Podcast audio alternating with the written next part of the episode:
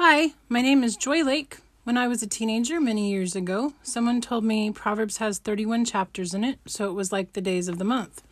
They said as part of their devotions each day, they read a chapter in Proverbs and a chapter in Psalms. I decided to break up the Psalms into monthly segments to coincide with the Proverbs. It takes five months to read through Psalms the way I mapped it out for myself, and I chose to keep Psalm 119 whole so that day's devotional reading will be much longer than usual, but it'll be worth it. I also chose to put a psalm as the 31st and the 1st on some to get the division to balance out at the end of the fifth month. I hope you enjoy reading a psalm and a proverb each day with me.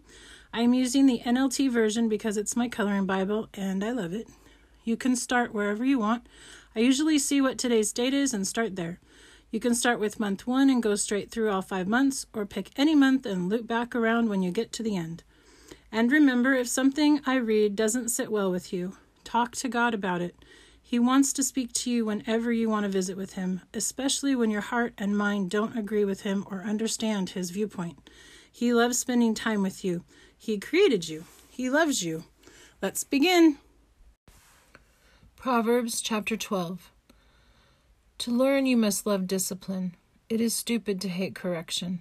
The Lord approves of those who are good, but he condemns those who plan wickedness. Wickedness never brings stability, but the godly have deep roots.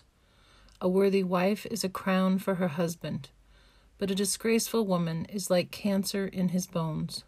The plans of the godly are just, the advice of the wicked is treacherous.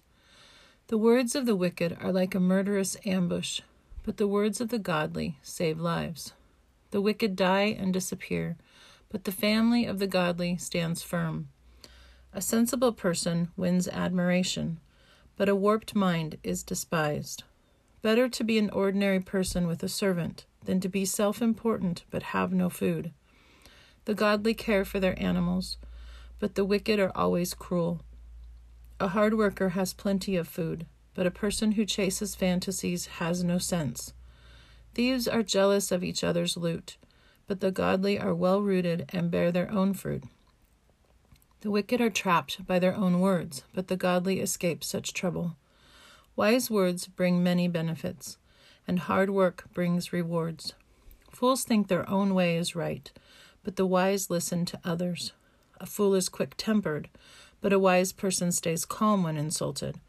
An honest witness tells the truth, a false witness tells lies. Some people make cutting remarks, but the words of the wise bring healing. Truthful words stand the test of time, but lies are soon exposed. Deceit fills hearts that are plotting evil. Joy fills hearts that are planning peace. No harm comes to the godly, but the wicked have their fill of trouble.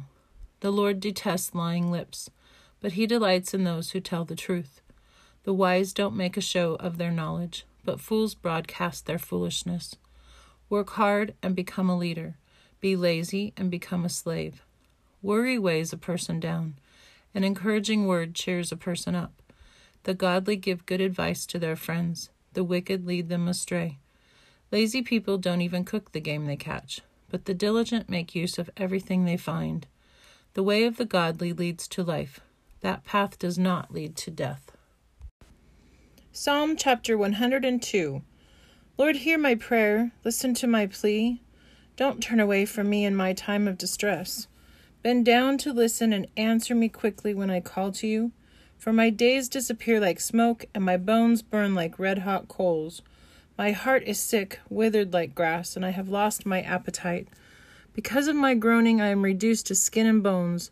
I am like an owl in the desert, like a little owl in a far off wilderness. I lie awake, lonely as a solitary bird on the roof. My enemies taunt me day after day. They mock and curse me. I eat ashes for food. My tears run down into my drink because of your anger and wrath. For you have picked me up and thrown me out. My life passes as swiftly as the evening shadows. I am withering away like grass.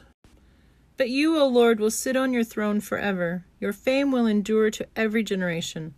You will arise and have mercy on Jerusalem. And now is the time to pity her. Now is the time you promised to help.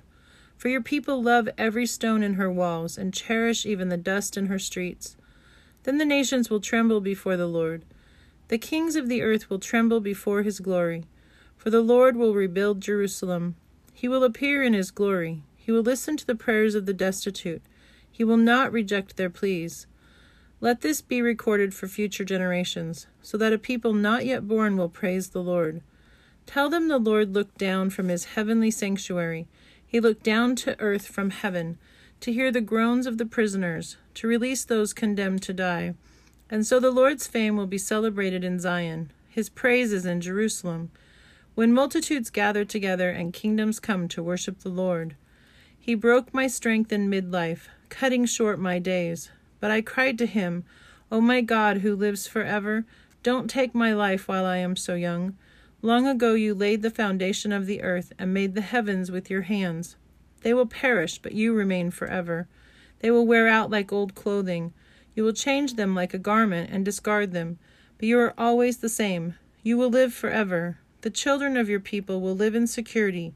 Their children's children will thrive in your presence. Dear Heavenly Father, thank you so much for creating us. Thank you for wanting to spend time with us.